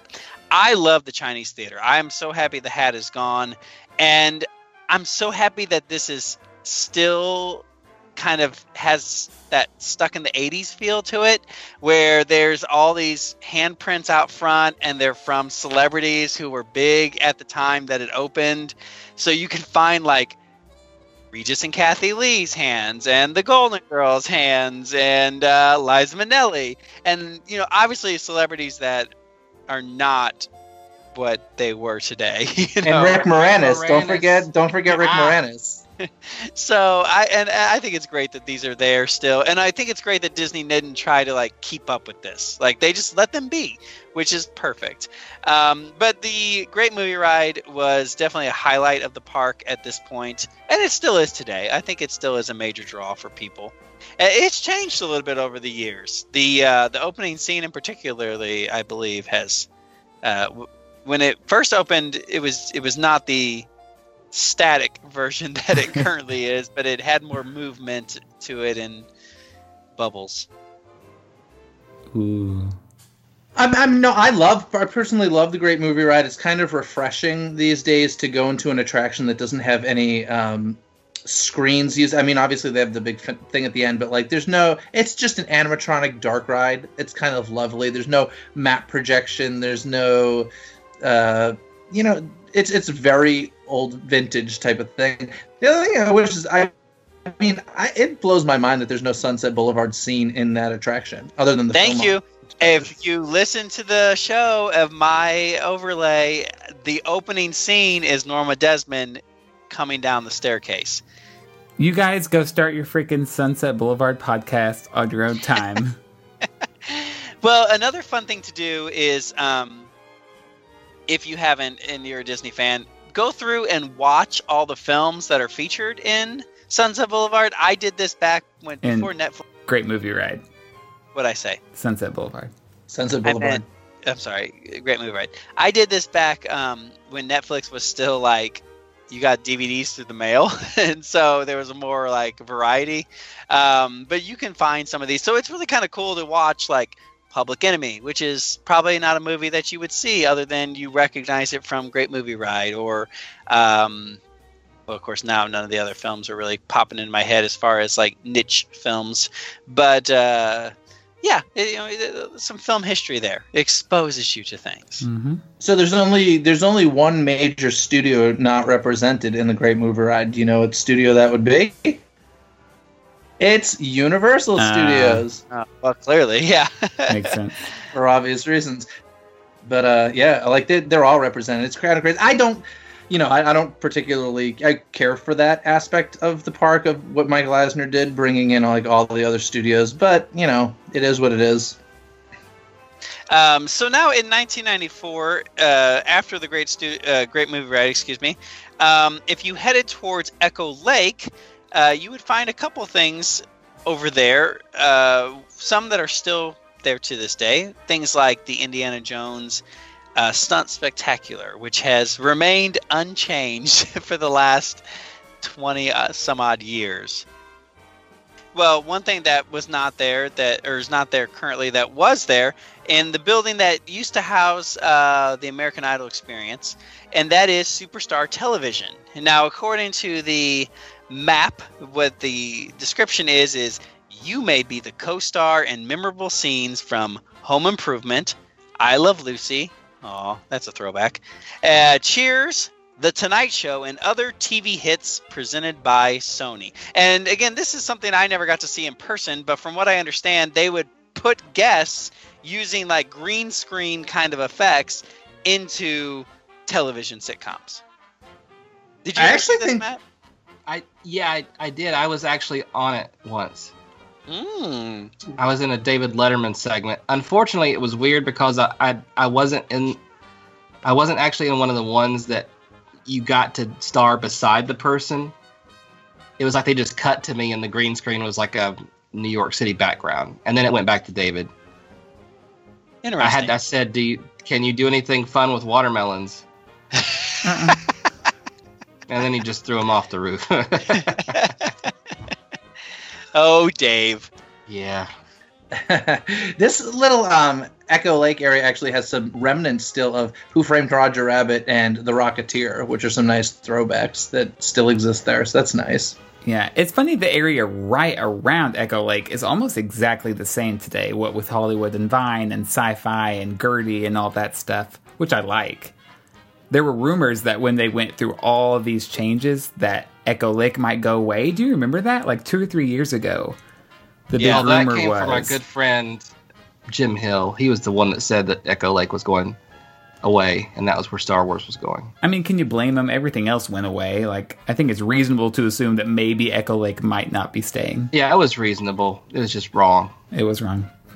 I remember when they announced that Fantasmic was going to Disney MGM Studios, that I was like, as a kid, I was just like, well, what body of water is there? And it's like, oh my god, they're gonna do Fantasmic and Echo Lake? like I couldn't even fathom it. So That'd be uh, awesome. yeah, Like Gertie is like blowing fire out of her mouth at Mickey. That's great. I like it. Yeah. Um, speaking of the Rocketeer, great movie by the way, and that is the first film I remember seeing in theaters as a kid. Wow. Just a fun Weird. fact. I felt like you, I felt like you had that long pause as if we were supposed to be blown away by that fact. I don't know what to No, say. Wow. So the rest of Echo Lake really has remained unchanged since 1994, as Derek mentioned. Uh, Superstar Television is really the only thing that has come and gone, and and Well, a lot of things have come through that theater since then. well, one other thing was removed from that area, and uh, that would be Bill Cosby's bust. Ah, Very true. that's true. Yeah. When you grab the bust, your bust gets removed. Uh, another thing that was in Echo Lake area that is no longer there, and also a theater that has seen many shows come and go through it, is the Chevy Chase and Martin Short in the Monster Sound Show.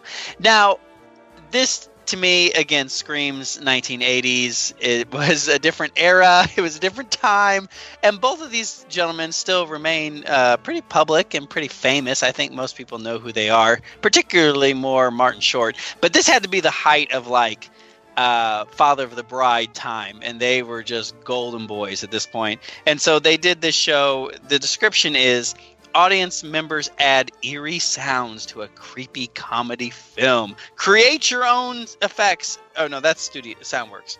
Create your own effects. Add your voice to classic movies and enter the three-dimensional world of soundsations. So uh, Yeah, Kind of a- like this was weird. I always thought it was weird. I mean, it was like it was like a kind of a kooky, dark comedy kind of. I mean, it was like five minutes long, and you basically they took volunteers, and you know, one guy was in the gravel pit, and one guy had the the sheet metal thing for the thunder, and one guy had the door. And what they did is they just used, you know, they explained, you know, used to when we did these sound effects, they went digital. We recorded them live in the timing with the movie. So they'd play the movie, everybody had to do their thing on their time and they recorded it and then they went back and showed it with the recorded sounds. It's like ah, that's when Well, you were walking in the rocks. I mean, That's when you shut so- door. we laugh today, but like this is stuff that the general public didn't know at this time because it wasn't like the death of these movie making theme parks really came with the DVD because everything had making ups on on it at this point. And that's what killed it like everybody knows how movies are made now. But back in 1989, back in 1994, people didn't. And so this stuff was kind of like very surprising to a lot of people. You mean And- they just walk on rocks?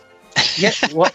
But seriously, people Yeah. people didn't even like conceive the thought that oh, it's something that was recorded later. They just thought it was recorded live on set. So it sounds ridiculous today, and, and I get that, but um, it, it does sadden me that like the the theme park about the making of movies is is dead at this point, and uh, you know DVDs did it. One thing I've noticed as we've talked about all these things, it feels like within just 10 years of the park opening, they had almost completely abandoned things that were strictly Hollywood TV movie themed and they replaced it with like Disney things. So you think, I guess Muppets were Muppets weren't even Disney in 1989, were they? No, they were making a. Jim Henson was making a deal um, with Disney, but then passed away suddenly, and um, Disney and the Henson family did not get along as well as as Disney and Jim Henson did. Okay, well, you think you had the Muppets in that one theater, and then within just a few years, it's Voyage of the Little Mermaid. Then you had a restaurant themed to a movie called Big Business, which I guess was popular at the time, but then all of a sudden it was like, okay, come meet Disney characters. And then But I think that that was Touchstone. That was a That was Touchstone picture, which Touchstone. is Disney. But still, but you know what I mean, like the classic Disney animated films. And then you've got this Monsters sound show, which was devoted to showing how things work in Hollywood, and now it's like Star Wars, you know? Bette Yeah. Midler was like the golden girl as well of Oh, sure. not only Touchstone but Disney parks, uh, particularly Hollywood Studios at this time. She could do no wrong, and uh, in my opinion, she still can do no wrong. But uh, you know, you got the lottery, which was a big deal, you know, going on there. You have this movie, so she she definitely was the star of the show. I do feel like we should mention back behind what's a Superstar Theater? What's that place called? That's now Hyperion. Su- Superstar Television, the place we were talking about. Back behind yeah, yeah, there is where you can still find Sci-Fi Dine-In and ABC Commissary, but I'm noticing on this map it was just called Commissary. So I'm guessing it had a more Vomitory. Vomitory. I'm guessing it had more of just like a generic Hollywood, um, you know, this is where you get your lunch theme as opposed to Grey's Anatomy. it Disney wasn't affiliated with ABC back uh, in '89. I don't know when they acquired it. I know they've had a history with ABC for a long time, but when did they purchase them? I cannot remember. But I It- don't think it was when this park opened. It no, it was definitely in the mid '90s because I remember as a kid, I remember hearing about that, and when I heard about it, I thought, "Oh, great! That means the Disney Channel is going to be free now, or hmm. you know, ABC is going to be turned into the Disney Channel." That was my childhood thinking, and clearly that did not happen. Yeah, well, I am interested to see what this was like because commissaries are obviously a big part of a studio. And so, I mean, now it's, I mean, it's literally just posters of ABC shows on the walls. So I do wonder if there was more of like a commissary, oh, I work for Hollywood feel to it. I don't know. That place is such a missed opportunity, in my opinion. Yes. commissary. But Absolutely agree. anywho, shall we jump into my little section? Sci-Fi Diner hasn't changed really at all. It's still great.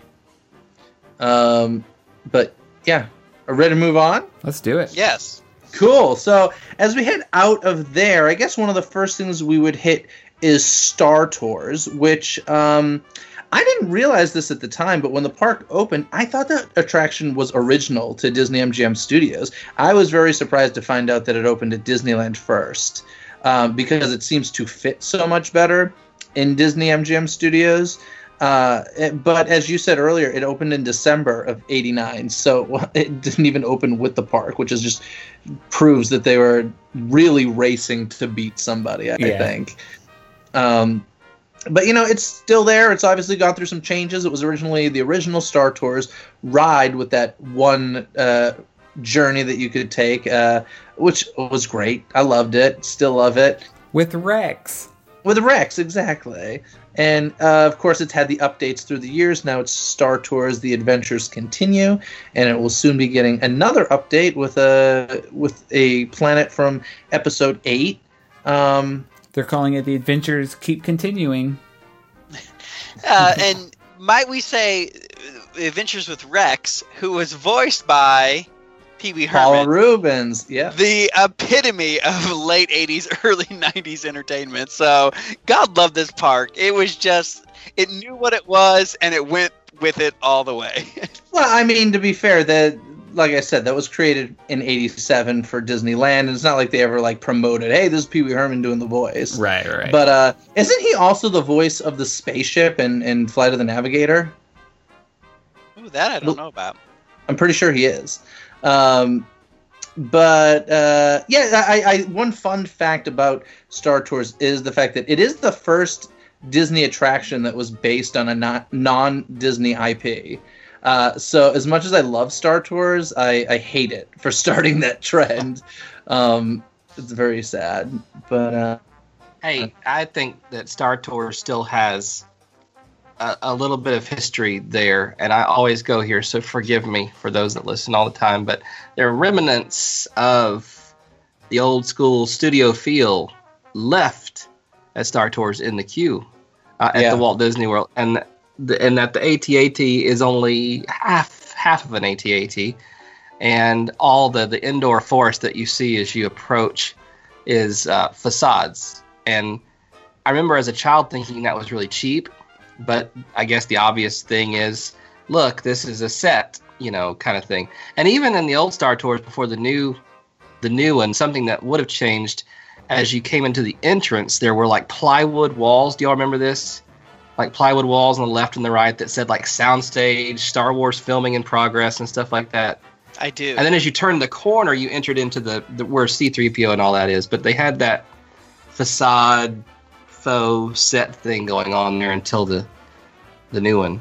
it reminds me a lot of the Mummy at Universal. That same kind of feel where Yeah, you're entering what's supposed to be a working studio, and so they want it to feel like a movie set, but then really kind of abruptly, without much explanation, you're in the movie all of a sudden.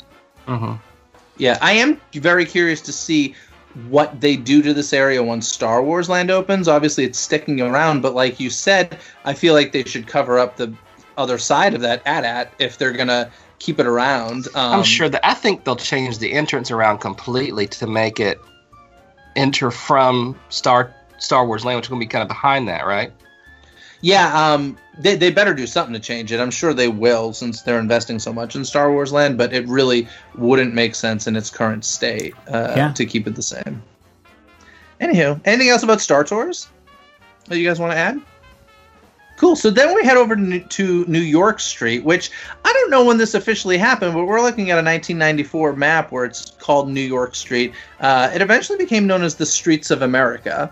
Uh, like I'm not sure when that happened, but at this point, this was a pedestrian walking area that that guests could go through, which is different than opening day. On opening day, New York Street was actually part of the the studio backlot tour, and this was an area that the the trams drove down to show examples of facades.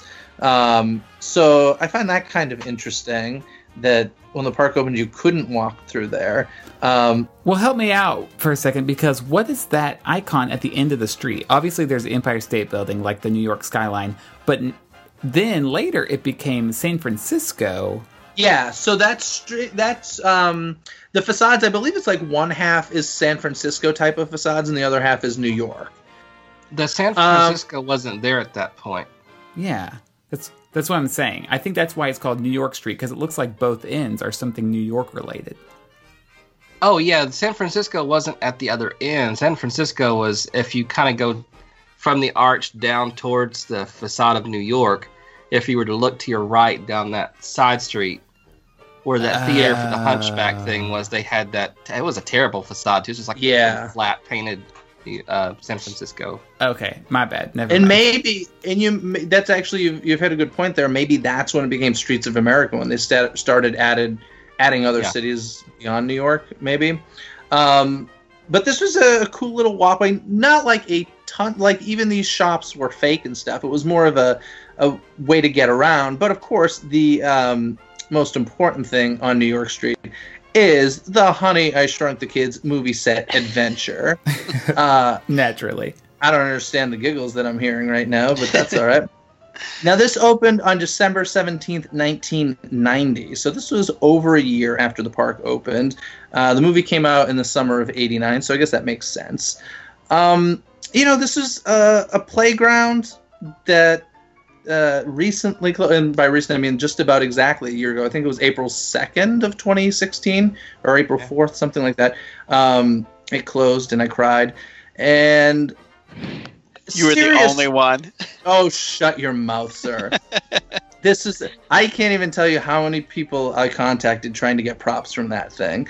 Uh, This playground might arguably be the first like kid friendly thing at this park. Like I feel like this park was so aimed at teens and adults that this seems like the first thing that was really like, okay, here's something for the kids to do. I can agree with that. I wouldn't disagree. Um, and now, now this is a serious question. Do you think that anything from the Honey I Shrunk the Kids playground will be salvaged for Toy Story Land? Because I'm really praying to God that something is, Like the big Play-Doh. Like the big Play-Doh or the big Super Soaker or something. I think there's Um, going to be a lot of stuff. I mean, down to the blades of grass. I mean, this Disney, they're going to recycle and reuse. They might repurpose and stuff, but yeah, they're going to use lots of that stuff. If the I spinning so. camels can survive, the Yeah. blades of grass will survive. I, I, I sincerely hope so. Uh, because if that mirrored float can still be around Oh. today. oh, jeez, That thing. Unbelievable. Uh, But uh, th- this was, you know, I can actually remember waiting in line for this, which I know sounds absurd. Yeah, I do too. Yeah, it was a busy, very popular area, and I do have to say, um, I, I knew the last time I got to visit it was two October's ago, and I knew it was going to be on the chopping block. There was no official announcement at that point, I don't believe, but I was like, okay, this is going to be my last time to visit this attraction, and it, it was a lot busier than I ever expected. Um, I, you know, it was still used, so I don't know. It's sad that it's gone, but Yeah. D- does anybody have good memories other than me of Honey I Shrunk the Kids? No. You know, my only like memory memory, I do remember waiting in line and having to wait on, you know, people to leave and they would let certain ones in. But I don't remember a lot as a child. I remember going there on our first trip there uh, with with Derek and Jeremy, and we just kind of walked around and looked at the stuff and pretended like I was licking the Play-Doh bottle and or the thing, and uh, that was that was the last time I was there. So that's, that that has uh, fond memories of our first trip for me, but not beyond that really. Yeah, I mean, it's a shame that the Honey I Shrunk series has no nods now at all, really, in Walt Disney World. But other than Yeah. that, I mean, I, I guess I never had a big attachment to it. Sorry. hey, they had also that poster for Honey I Shrunk the Kids, the TV show, Yes. still hanging there next to the playground. so, you know, that it hung on as long as it could. Yeah, it's it, that was weird. But um, in any case, something that was also part of, I, guess it was part of New York Street. Although I find I, you know, I always felt like it was very different from New York Street. So I never understood why it was considered part of the same land. But uh, what is now called Muppet Courtyard. Um, this area still exists today, minus the balloon, the the Kermit hot air balloon, which is very sadly gone due to sightline issues be, uh, for Star Wars Land. But um, the fountain, I believe, is currently in front of the attraction. Is currently a planter. Is that still the case? You know, I don't know. I haven't been back there in a long I time. I haven't either. I know that's not the plan to keep it that way. Yeah. Uh. It's just uh, due to plumbing construction over at Star Yeah. Wars Land. They've no, made it a this all. planter. Now, I want to go back to what you were saying. I think this all does make sense, and it fit that studio theme perfectly. Because what I always pictured was these are different movie sets that are just, even though you know in real life they are kind of crammed together and and pushed together illogically. That's the way a movie studio works. Like okay, we have the shrunk down Blades of Grass set, and yeah, it's just sitting right behind the New York street, you know, street set kind of a thing. The Muppet Courtyard is right next to the San Francisco street, you know, because we're trying to consolidate and save space, and so Aren't it makes you sense that you. Well, that's just the way it always felt to me. Like, like, No. yeah, this is a real studio kind of a feel. Yeah, no, I wouldn't disagree with that. I'm saying I wouldn't call the entire area New York Street, which is what they were doing at this time. So Okay, I see what you're saying. yeah, so like Muppet Courtyard can touch New York Street and uh, Honey I Shrunk the Kids Playground, but they it's weird to call it all New York Street in my opinion. Um, but this area, I, what was that restaurant at the time? Oh, it was a Studio Arcade, which is now Pizza Rizzo, correct? Yeah, Uh-huh. looks like it.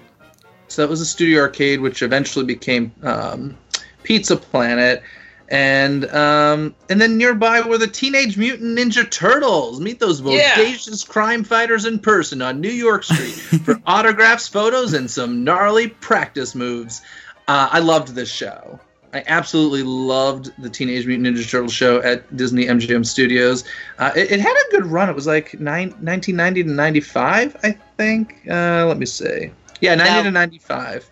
Now, are these? I never got to see this. Now, as a kid, I loved the animated show, had all the toys, loved, loved, loved the original Teenage Mutant Ninja Turtle movies one, two, and three.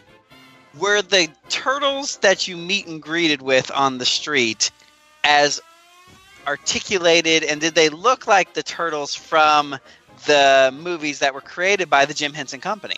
No, not at all. They looked very animated. They were very different looking. This always bothered me because I was a huge fan of the was it 89 or whatever it was, the movie that the Jim Henson Company was involved with.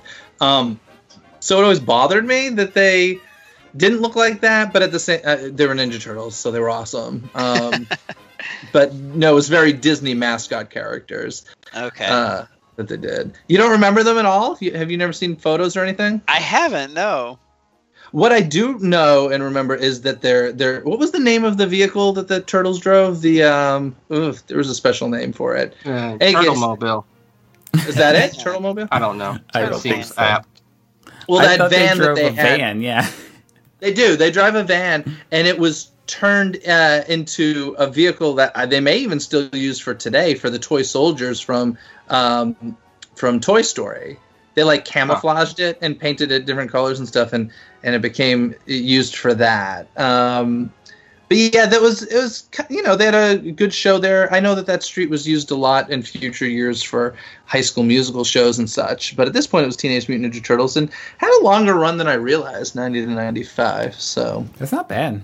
Now, Good when did them. the when did the Ace Ventura show happen? Because Ace Ventura was around this time, and Yeah. and he had his own show as well. he had a little stunt thing on um, New York Street, and I I don't know. I never experienced the Ace Ventura show. I'm not particularly a fan of that film franchise either, so I don't really know when that happened. Well, alrighty then. Sounds dreadful. But I will say, I love that Disney took advantage of these properties and found avenues for them on New York Street. I wish they still took advantage of that kind of marketing. Like, like think about how many things come and go. And granted, they're not lasting, but they are enjoyable. That you've thought about, like, oh my gosh, that'd be so cool if they had a little show, you know, that I could see or experience this film or this TV show or whatever and and they really did that you know like ace ventura like who would have thought ace ventura would have his own show on the streets of new york Yeah. But yeah, and then of course over there is your favorite, uh, Mama Melrose's Ristorante Italiano, which Of all the things that survived from 1994, seriously, come on. here's the thing, guys. I went to this restaurant for the first time because of you. Uh, I was like, it, it can't be nearly as bad as they say.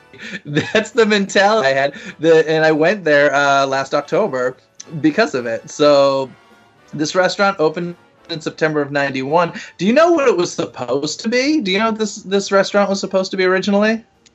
No? It was supposed to be the Great Gonzo's Pizza Pandemonium Parlor Huh. Interesting. and this was a Yeah, if you've heard about the the past, they were like a really in depth Muppets restaurant was going to be there, and um, that's uh, it was going to happen after uh, it, there were complications with the whole Jim Henson death uh, and the family after that, so the the idea was scrapped, and then it was supposed to become uh, Funicello's, uh, which would have been in honor of Annette Funicello, and that never happened. And it became what you know and love today, Mama Melrose's Ristorante Italiano and it's a it's actually a kind of interesting story. You know, it was somebody who was trying to make it in Hollywood. It wasn't working out. They ended up opening this restaurant, and uh, uh so apparently, there the story is that you know you're inside a building that's original purpose was not to be restaurant, and so when she opened it, she kind of just threw whatever she could find on the walls to hide this fact, and that's why it's such an eclectic mix of memorabilia and. A Star Today program is featured a lot in this restaurant. Are you familiar at all with Star Today at Disney MGM Studios? Yeah. No. Okay, so apparently in the first year they really tried to get stars in the park every day, which is when like those handprint ceremonies would take place in front of the theater. And they would just kind of you know, they would parade them down the streets. And they did this for a long time. And you know they obviously had photo sessions and such. And, and a lot of those photos from the star today program uh, are hanging in mama melrose's still. So eh, the, the restaurant has a cute little interesting history, um, but the uh, you know I didn't think it was nearly as bad as you guys do. It was fine, but well, of course, you after you hear us talk about it, of course, it's not going to live up to our negative review. I don't and mind have you, as bad a review as the others do, but to, to, honest, to be honest with you, I haven't eaten there in like twenty years either. So, and you can't take Jeff's word because he admittedly says he doesn't care about food. So yeah. he would yeah. literally eat the the pizza that fell on the floor after the Ninja Turtle show. Well, I wouldn't go that far. It's just, it, I mean, you guys really rag on it, and I was like, well, all right. I think I've had worse at Disney. But I love, I love the thought of the star of the day. Like that really intrigues me that they were purposefully trying to get celebrities into this park every single day. Like that's yeah. that's a, a task. Well, they were they were really trying to make it a working like their, their angle that first year was this is a working studio. It's not of just course. a theme park. And if you ever so. want to burn a few hours and look at some fun Disney stuff, Google that Hulk Hogan show that was filmed in Walt Disney World, and you know, like it's you'll see like the Grand Floridian, and you see you know Bay Lake and all these things. And, and it's fascinating how they were able to show different angles of of Walt Disney World. I remember one where like he's supposed to be overseas somewhere in the Middle East, so they used the Morocco Pavilion and Epcot as like the the background. Uh, it, it's really cool. I do feel like if we're going to talk about Hollywood Studios in 1994, we should wrap up by at least discussing the entertainment you could find. And I'm talking about two in particular. At night, you could see Sorcery in the Sky, which I didn't realize this. It was a fireworks show that debuted in 1990 to celebrate Fantasia's 50th anniversary. And so it featured film scores, obviously from Fantasia, but also The Wizard of Oz, Singing in the Rain, Mary Poppins, etc. Now, did this show feature the giant inflatable Mickey? Is that from yes, the show? That's it. Yeah. There you go. Sorcery in the Sky. Giant sorcerer Mickey. Yeah. Uh, which yep. I love. I remember that. You would never get away with that today. Like, can you imagine? Can you imagine a show in which this giant inflatable thing that you might see outside of a car lot all of a sudden blows up on top of the theater in front of whatever? The internet was a pretty big deal it. then and he shot fireworks out of his fingers. Like, wow. Yes, no, that's what I love. I just love Hollywood Studios for the fact that it is a time capsule in which it is pure 1980s magic. Like, it is just Let, wonderful to me. Let me just say that was 1989. In 1999, when Universal Islands of Adventure opened, that was their opening ceremony. They had giant inflatables for each of the islands. Uh, YouTube the opening ceremony for Universal Studios Islands of Adventure. You'll have a good laugh. The other show I wanted to mention, I guess is not really a show, but they had a parade, Aladdin's Royal Caravan. And this was back in the day where I feel like every single movie that came out in the 90s got its own parade at Hollywood did. Studios, which I think is kind of cool. Well, Hunchback got the show, Yeah. But I remember the Mulan parade, the Hercules parade, and then they did the motorcade thing forever. Yeah. See, Yeah. I I wish Disney still did this. I think it would be so like it, it just like they the company to me what I see in this time is that the company was more cohesive. Like they were bringing a parade about a coming animated film and it was all kind of tied together. Whereas now I feel like they work so independently of each other that if a movie comes out, you don't see anything about it in the parks six months to a year down the road, and that's if you're lucky.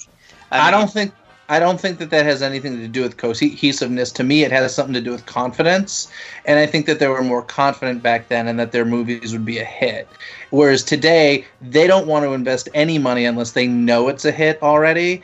And so, for them to invest that much money into producing a parade before they know it's a hit, it ain't gonna happen. And the thing that always blows my mind is that Walt Disney opened Disneyland with Sleeping Beauty Castle, a film that wouldn't come out for another, I think, five years. four So- years, yeah. Yeah, so talk about being confident in your work. I just don't think they're, they're confident enough to take those risks anymore. No, and Yeah, nowadays they know that they can capitalize on a success- success in the parks and then turn around and make two or three sequels.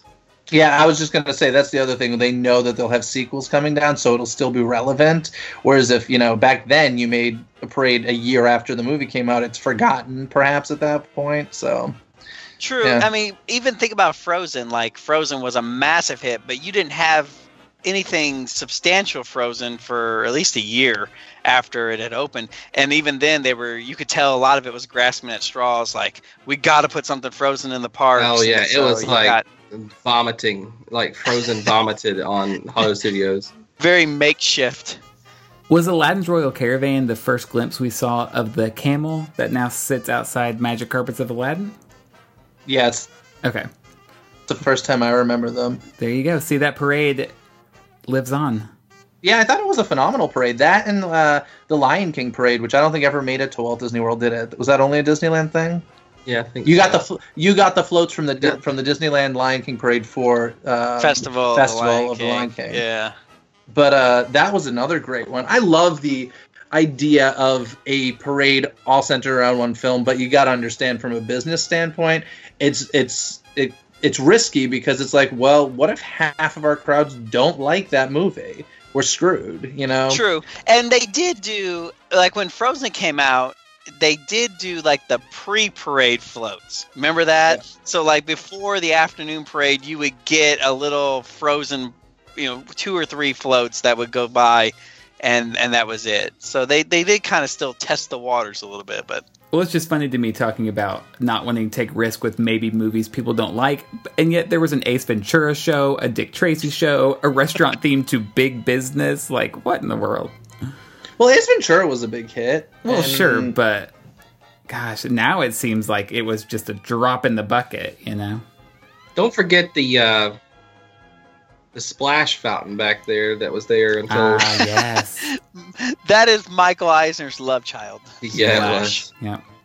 All right. Well, I think that does it. I think that's a pretty cohesive summation of Hollywood. eh, Excuse me, Disney MGM Studios in 1994. It is interesting to think that when Star Wars Land opens, that will be 2019, exactly 25 years after the park we just described, and I think it's going to feel like a completely different park. I think Do your we- math's off because oh, 25 years from 1994. I see what you're saying. 30 Ah. years. 30 years in total from the park opening. That's so- true. Yeah. Now, here's my question as well. In 1994, did the Fantasia fountains where or uh, statues where they're dumping the the water with the flowers still exist back then? Because that has always been a staple. They exist. I don't know, but I love them. they've been there for a long time in front of that arch. You know, in an unstable world, we need stability, and so I, I find them comforting. I look That's where the- Mama Melrose has come in, comes in. It's Yeah. stable. It's not going anywhere. no, we do have to also. I think. Uh, I, I think this should be true. Once once they do it, this will be the park that has the most name changes ever. Disney MGM Studios to Disney's Hollywood Studios to who knows what. Uh, it's it's it's weird and interesting to me. Changing the name of a theme park is a very weird thing to me. I, I don't know. Yeah, I mean, by the time Star Wars Land and Toy Story Land opens, open, it will not feel like a quote studios at all. At least not in the sense that it was in 1994. I would bet money on Disney Hollywood Adventure.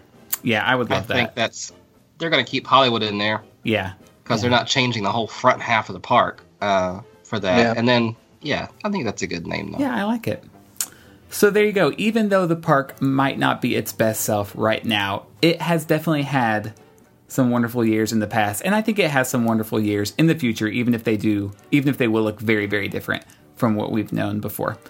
But there you go. Um, I think I'm just going to wrap it up here. Jeff, thanks so much for joining us. You want to tell our listeners where they can find you online? Sure, thanks for having me. Always a lot of fun playing with you guys. Um, DisneyCoastToCoast.com is where you can find everything related to the podcast. And um, I'm on social media as at Jeff DePaoli, J E F F D E P A O L I. But DisneyCoastToCoast.com is everything, essentially. You can get everything there. It is everything, and you have to It's check it out. everything. And it's Disney with a Z. Or yeah, I, yes, it is Disney with a Z officially. If you spell it correctly, though, it'll get you the right place because Disney didn't buy that little uh that little URL name before I did. Nice. And of course, you can always find us online as well at Mad Chatters, Twitter, Instagram, Facebook, all the usual spots. And you can send your emails to comments at madchatters.net. We will see you next week. Take a little time to find the magic in every day. Bye bye now.